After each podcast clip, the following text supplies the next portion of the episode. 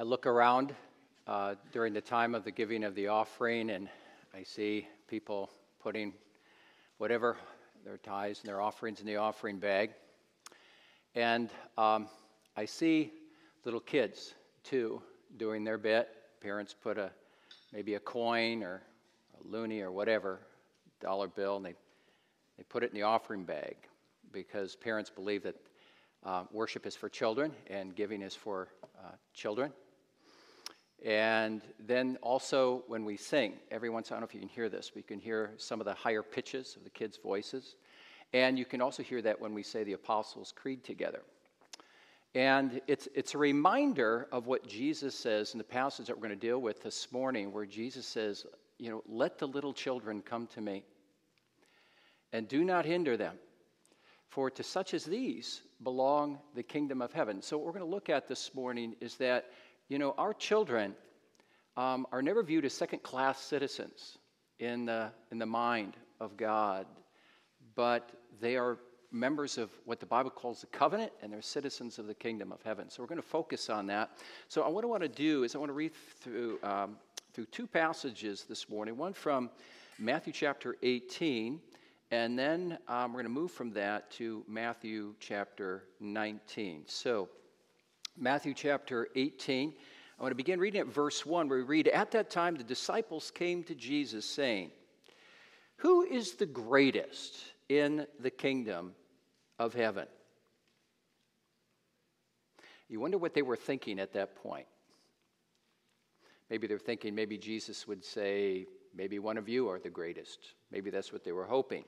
But instead, Jesus called a child to him, and he put him in the midst of them, and he said, Truly I say to you, unless you turn and become like children, you will never enter the kingdom of heaven. Whoever humbles himself like a child is the greatest in the kingdom of heaven. Whoever receives one such child in my name receives me, but whoever causes one of these little ones who believe in me to sin, it would be better for him to have a great millstone fastened around his neck and to be drowned in the depth of the sea. I, I think that's, that is arguably uh, one of the most terrifying texts in all the Bible. Isn't that what we just read? Uh, I'll get back to that a little bit later. Matthew chapter 19 now, I want to read verses 13, 14, and 15. Then children were brought to him, that is Jesus, that he might lay his hands on them and pray. The disciples rebuked the people, but Jesus said, Let the little children come to me and do not hinder them, for to such belongs the kingdom of heaven. And he laid his hands on them, and then he went away. Now, the, the two passages that I read are not part of the, uh, the deeper parts of Scripture and some of the deeper doctrines of the Word of God that we would find in books like, oh, Daniel, or the book of Romans, or Hebrews, the book of Revelation.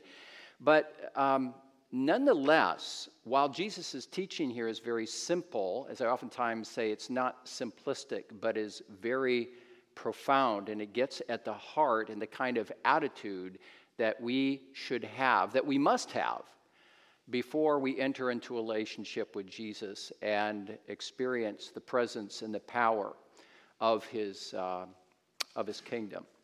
Now, when we uh, take a look at the passage, when we, and I'll just dive in here. I had a little bit of an intro, but it is a bit warm this morning. I'm just going to forego that intro and just kind of dive right into the passage. Um, Jesus is moving with his disciples in the ministry. You know, if you know anything about the ministry of Jesus, he's kind of moving here and there and everywhere. And now he's moving from a place called Galilee to a place called Judea.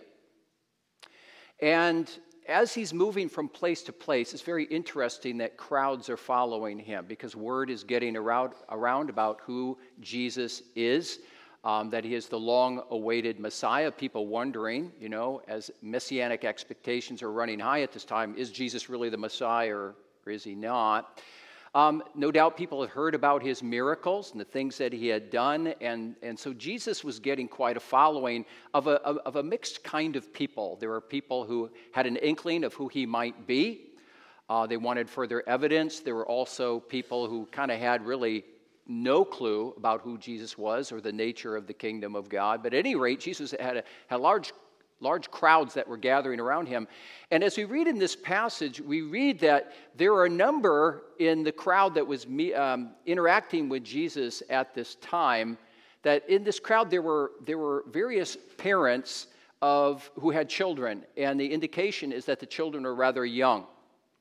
And so the parents are bringing their little kids to Jesus, and why are they doing that? Well, they're hoping that these kids could have some kind of interaction with Jesus, that Jesus would, as the text says, pray over them and lay hands on them and bless them.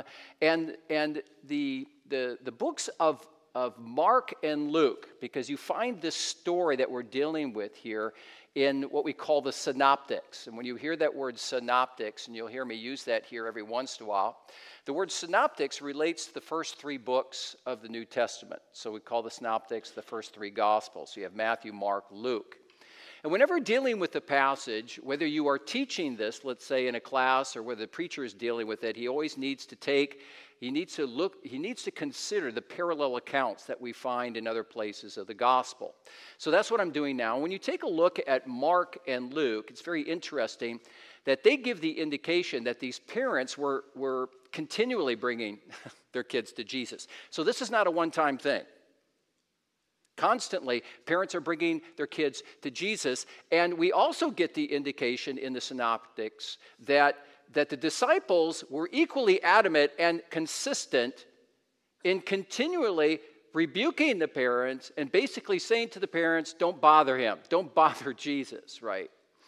And the thing is, is that we, when we ask the question, why would the disciples do that? I mean, come on. I mean, they were followers of Jesus. Didn't they know the heart of Jesus for kids? And so why are they doing these kinds of things? And, and for people who read their Bibles and who kind of interact with the mind of the disciples, they, they say things oftentimes like this Well, the disciples were, were proud. We know that much from our reading from Matthew chapter 18.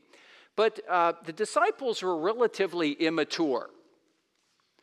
And we need to realize that Jesus only had three years with them. At some point in the three year ministry of Jesus, um, they, were, they were saying these kinds of things to the parents. And um, according to most commentators, the disciples are rather young. I think sometimes as we get older, we think the disciples may be being kind of like Jesus, around 30 years old or 40 or what have you. But in reality, some of them may be in their latter teens, maybe even their early to mid 20s. So they're, they're relatively young and lacking a bit of discernment mixed with pride. So that's what's going on. And so oftentimes when we say, when, when the d- disciples say, no, no, no to the parents, don't bring your kids to Jesus, we say that's the problem. That was the problem with the disciples. And we kind of write them off. But I want you to think about something.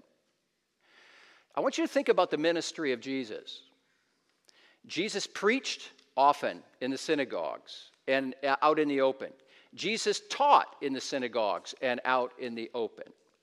Um, Jesus was constantly healing individuals, these various individuals, young and old, male and female, different classes, and so on. They would come to Jesus, and you have to realize that there were no hospitals at this time. There were no really qualified doctors or the kind of medicines and counsel that we have today. So, Jesus oftentimes was the last opportunity that they had to feel better or even have their lives saved physically, not, not just spiritually. So, all these things are going on in the life of Jesus. In addition to that, Jesus would engage in the theological leaders of the day who oftentimes would try to put him in a theological corner from which he could not escape. And oftentimes, Jesus had to deal with very heady subjects, difficult subjects. For instance, when you take a look at our passage in Matthew chapter 19, what immediately precedes that passage? Jesus is interacting um, with a very difficult subject that even Christians struggle with today, and that's the whole matter of marriage and divorce. So Jesus is dealing with all of these things. And one final thing is we realize that in dealing with all these things, Jesus was so busy that, as other places the gospel tell us, Jesus oftentimes with his disciples even barely had time to eat. So you put all these things together, and then you think about these parents who are bringing their little ones to Jesus and saying to him, Oh, would you pray over them? Would you lay hands on them? Would you please bless them? In the grand scheme of things, how important is this really on a scale of 1 to 10? A 2? Maybe a 3? All they want is Jesus to touch the kids, pray over them, and bless them. And Jesus is dealing with some very difficult things in a very busy ministry. And yet, now why do I take the last couple minutes to supply that kind of context? Because when Jesus does take time to, to, to deal with the children, that tells us something about the heart of his ministry. Jesus was never too busy for kids. Jesus took time for the kids. Jesus, more accurately, made time for the little children. And he said to his disciples, Do not prevent these children from coming to me, for to such as these belong the kingdom of heaven. You know, um, Jesus didn't view little children as a distraction or an interruption, but as an opportunity for ministry. I think that's, that's something for us to remember as a church.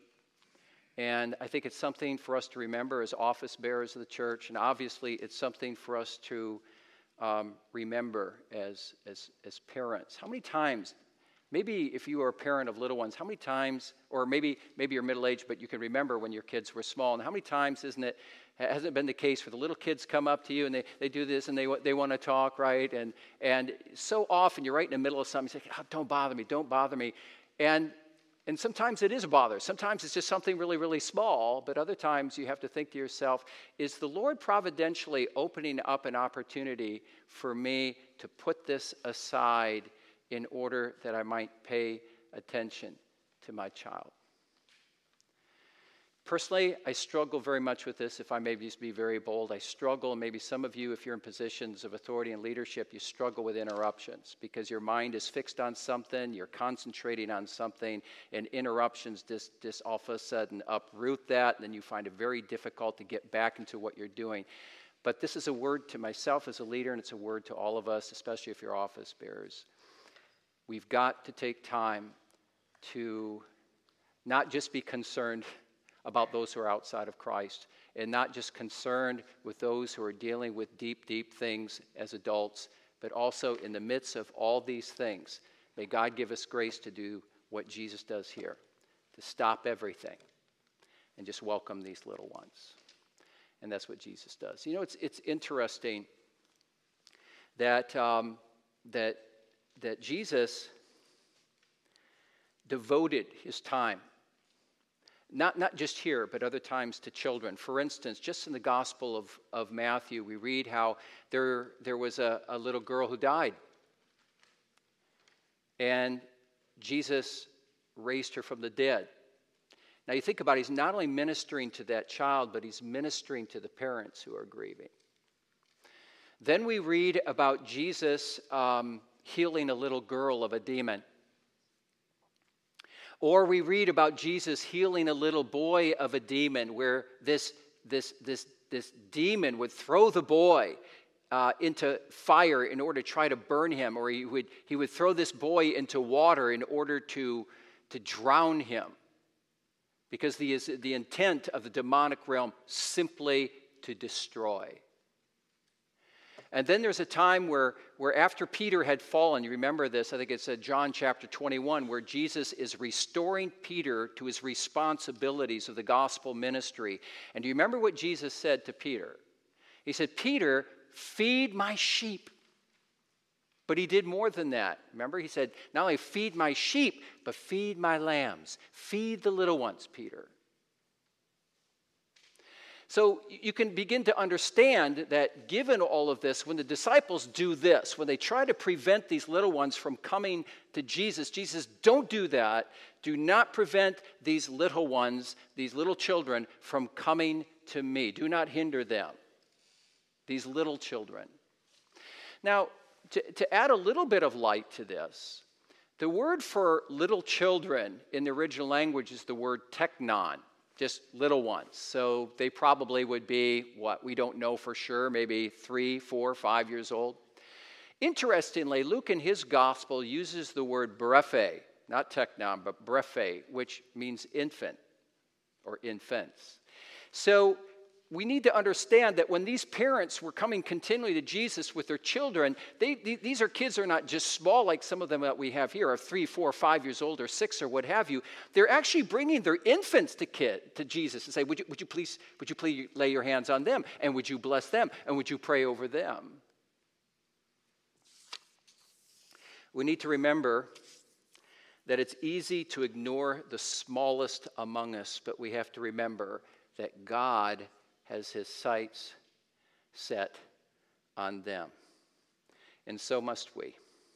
That our, that our children, particularly the children whom the Lord has given to us, are to be considered not only precious to us and valued by us, but are above all precious to the Lord. And this is why he calls us to apply to our children, whom the Bible calls covenant children, the sign and the seal of baptism, which we're going to be taking a look at this afternoon.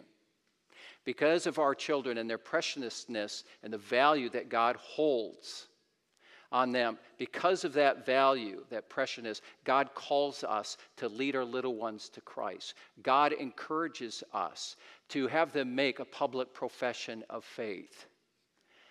God calls us as we get a bit older as children to come to his table. To come to the table of the Lord as they grow a bit older, as they grow a bit more in understanding, where they understand what repentance and they understand what faith is all about. They don't have to be PhDs, they just have to know what it means to repent, and they need to know what it means to follow Jesus and receive the bread and wine from his hand, that they may be blessed and that they may grow in light of the sacrament as a means of grace. God calls us to encourage our children by giving them a Christian education where, where, all, where all facets of academic endeavor are seen under the lordship and the kingship of Jesus Christ. All of these things. Listen, our children are never an afterthought in the mind of God, nor are they second class citizens, as I said but they are members of the covenant and citizens of the kingdom of God. And we need to treat them like that. I think, I think sometimes we, we, we, we kind of we kind of put our children to the side for just a moment, say, well, they're just going to kind of learn as they go along. And then when they get to be maybe late teens or they get to be early adults or older adults or what have you, then they begin to seri- get really serious about the things of God. Jesus says, no. Jesus says, get, to, get into their minds and get into their hearts the earliest of years and encourage them to move on to adulthood and to take hold of the promises of God in their baptism through their profession of faith.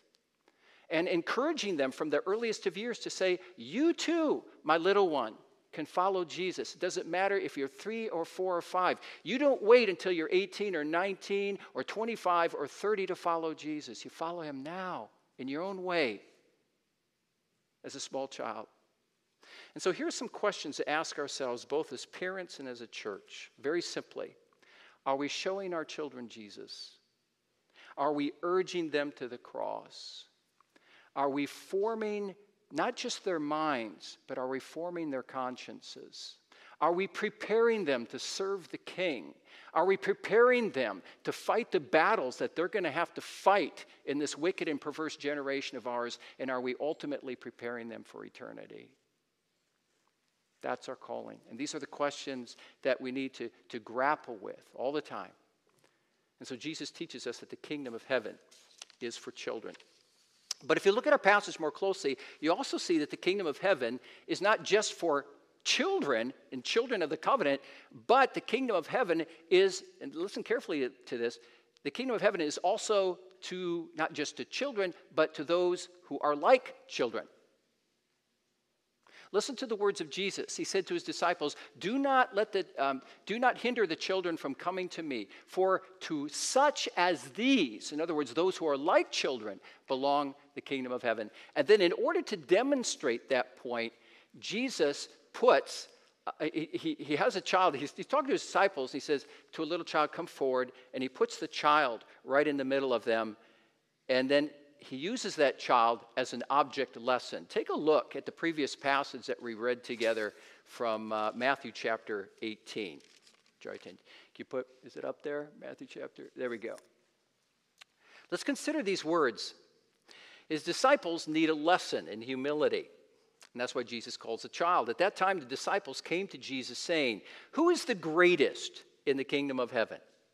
And calling to him a child, we don't know how old, but he put him in the midst of them and he said, Truly I say to you, unless you turn and become like children, you will never enter the kingdom of heaven. Whoever humbles himself like this child, and I'll get to that in just a moment, is the greatest in the kingdom of heaven. And then he goes on to say this Whoever receives one such child in my name receives me. Now, I want you to, I want you to let that sink in a little bit. When we minister to our children, we minister to Christ. When we notice our children, we notice Christ. When we care for our children, we're caring for Christ. Do you see how Christ identifies very, very closely with children? So much so that Jesus says, Whoever causes one of these little ones who believe in me to sin, it would be better for him to have a great millstone fastened around his neck and to be drowned in the depth of the sea. Now, also, let that scary verse dig in. Don't even as Christian parents, I mean, well, listen, uh, Tim brought out in his prayer the whole matter of of child trafficking. And uh, many of you are aware of a, a movie that's doing very well the box office, Sound of Freedom. It's about that. And I think, I think there's, there's probably a number of us here right now who probably would even have difficulty going to that, to that movie just because it would, it just, you know, something like child trafficking, when you really start to think about it, as they say today, really messes with your head and it messes with your heart. And to think, to think not only that these children would be trafficked in various ways, but to think that adults would take advantage of them to such an extent that they would traffic them. They must receive some of the, if they do not repent, they must receive some of the most awful judgments at the hand of God on the final day. Jesus says, Whoever causes one of these little ones who believe in me to sin, it would be better for him to have a great millstone. It's a very heavy stone fast around his neck and for him to be drowned. So, anyway, it just shows us the heart that Jesus has for little ones and the kind of protective care that he wants us to give to our, our little ones, physically, but also spiritually. And to think, even as Christian parents, um, you, you get this way as you get a bit older as a Christian parent, when you look back of all the opportunities that you had with your kids, and you think about all the things that you said to them or all the things that you did to them, but you also have a number of regrets about what you failed to do. And you think to yourself, did I, did I put a millstone around their neck? Or, I mean, uh, am I going to get a millstone around my neck because of what I did? You know? And, and even as parents, we realize none of us have done it well. There have been neglect on our parts. There are things that we have said, there are things that we have done, and we need to be open about that, and we just need to bring it to the Lord. And then the Lord says, You know what? There's abundant grace. There's abundant grace. Bring it to me. Bring it to me. And not only will I forgive, but keep praying that the Lord would, um, as the writer Joel says in the Old Testament, ask the Lord that he would restore the years that the locusts have eaten. Restore the year. I, you ever, that, th- remember that verse. Lord, pray that. Lord, restore the years that the locust has, has eaten. And many, many times, many times he does. So anyway, Jesus, Jesus move on. Jesus puts his child before his disciples. And the, the question, the question that we have to ask ourselves here this morning is this. What is it about the, the qualities of a child that we need to, that we can learn from as adults? That we need to imitate as adults? And I, and I want you to think about these things. I'll be quick with them. Humility, trust, teachability, and vulnerability. Trust, humility, teachability, vulnerability. Trust. Many times when we face the pressures of adulthood, we struggle with trust, just trusting the Lord that everything's going to work out, that He's going to provide what we need. Little children, they just trust. They trust they're going to be taken care of. Unless you grew up in a very dysfunctional home, probably a number of us can remember when we were two, three, maybe four years old, maybe worrying about a few things, but usually kids don't worry too much, and they especially don't worry, again, unless you grew up in a, in a difficult family, usually don't worry about if, if, if you know, there's going to be enough food on the table. There usually is, or clothes on your back. We can learn about trust from a child. We can learn about humility from a child. Adults struggle with pride all the time. Adults dig in. Adults don't want to admit they're wrong. Jesus says with a lot of children, they possess wonderful, beautiful humility. And he proves that to his disciples by teaching them a lesson in humility as he puts that little child before them. Most two, three year olds are old, don't hang, hang around kids, you know, be like this and, you know, think that they're hottest things. They don't learn that until they get a bit older, right? So trust, humility, um, also teachability. Now, some of the greatest attributes of children can be their downfall. Sometimes they can be too trusting and too teachable and believe things that they shouldn't. Probably a number of us, we could say to, one, to our children when they are two or three years old, when they're really young, Did you know that the moon is made out of cheese? Really? Right? This is the kids. They just like, if the parent says it to them, many times they will believe it right? They can almost be too trusting but, and, and, and, and, and too teachable. But at the same time, when we look at it positively, when you can teach a child the things of God, oftentimes they'll sit there and they'll listen and it'll become absorbed to a certain degree. Let's make use of that time with our kids. And finally, not just teachability, but vulnerability. Children are vulnerable by nature. Two, three years old, younger than that, especially as infants, they are absolutely dependent upon daddy and upon mommy. So, no parent, when their child is three years old, let's say, says to little Billy, Well, you know, Billy, you've, you've lived three years now, and I think it's time for you to move out of the house and maybe find a job. And so I'll give you till the end of the month to do that. No parent who loves their child would ever do that because they know three year old Billy doesn't have the capacity to live on his own. They're vulnerable, they're needy. And we can learn that as adults that we need to be vulnerable and we need to be open because ultimately we're much weaker than what we really realize. You see all the things that we can learn from children. This is why one man once put it this way He said, God gives children to parents, not so much that the parents can teach them, but so that the children can teach us. Then finally, this notice how our passage ends. We read that Jesus laid his hands on the infants and children who were brought to him. He prayed over them and he blessed them. He blessed them. When Jesus blessed them, what do you think he said? Did he just say some nice things? Many of us here are uh, familiar with the final blessing that we receive at the end of the service, right? The Lord bless you and keep you. The Lord make his face to shine upon you and be gracious to you. The Lord turn his face and give you his peace, give you his shalom. Shalom means in the Hebrew health and life and blessing. Did Jesus say that to the kids? We don't know for sure, but maybe something along that lines. But again, it shows us the heart of Jesus for the children. And so, Jesus reminds us that he loves our children, and it's never too early for us as parents and as a church to bring them to Christ. And so, I have two sets of questions one for children and one for adults. Kids, do you really believe that Jesus loves you? Or is it just that, that uh, Jesus loves your mom and your dad or your grandparents?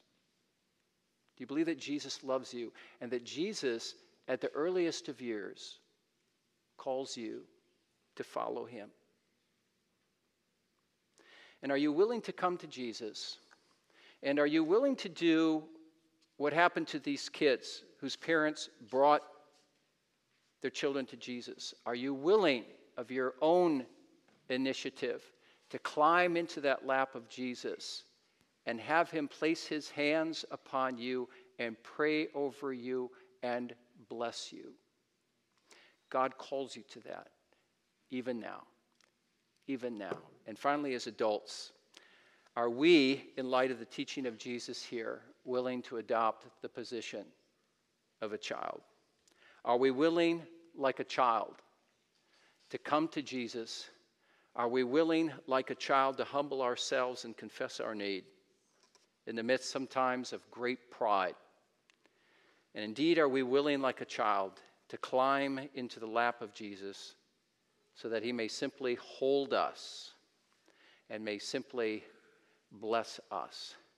Sometimes we just need to get out of ourselves as adults and our constant propensity towards self sufficiency and making things happen, and like a child, give ourselves over to Jesus so that he may simply hold us, put his hands on us, and bless us. Such is the calling of every one of us here this morning, and may God give us the grace to do precisely that. Let's, let's come to the Lord in prayer. Heavenly Father, we do draw near to you, O God. And we ask, O Lord, that we and our church may be so humbled that we may wish to imitate the humility, the trust, the teachability, and the vulnerability of a child. Lord, we pray for our children here. Lord, they need your grace and they need your spirit. They need the gift of faith and a God given desire to follow Jesus from their earliest of years. Lord, we pray for our children that they may seek Jesus from the earliest of days so that when they get older, they may look back on their lives and say, truly in a heartfelt way, I have never known a day when I did not know Christ. And I've never known a day when I did not seek Him as my Savior and my Lord. And Lord, the same thing for us as adults. Oh God, may we seek Christ. Whatever stage of life we are in, no matter what level of spirituality. Oh God, as we saw last week, we pray that each and every one of us, we who are older, may simply die to ourselves, crucify the flesh, be buried in Christ, die to ourselves, and ultimately find our life in Christ. Oh God, grant that, we pray. And then in doing that, Lord, may we live in the joy of knowing that Christ is our Lord and Christ is our Savior, and the joy of walking with Him all the days of our life, and also the joy of being blessed by His hand. Oh God, grant that we pray in Jesus' name. Amen.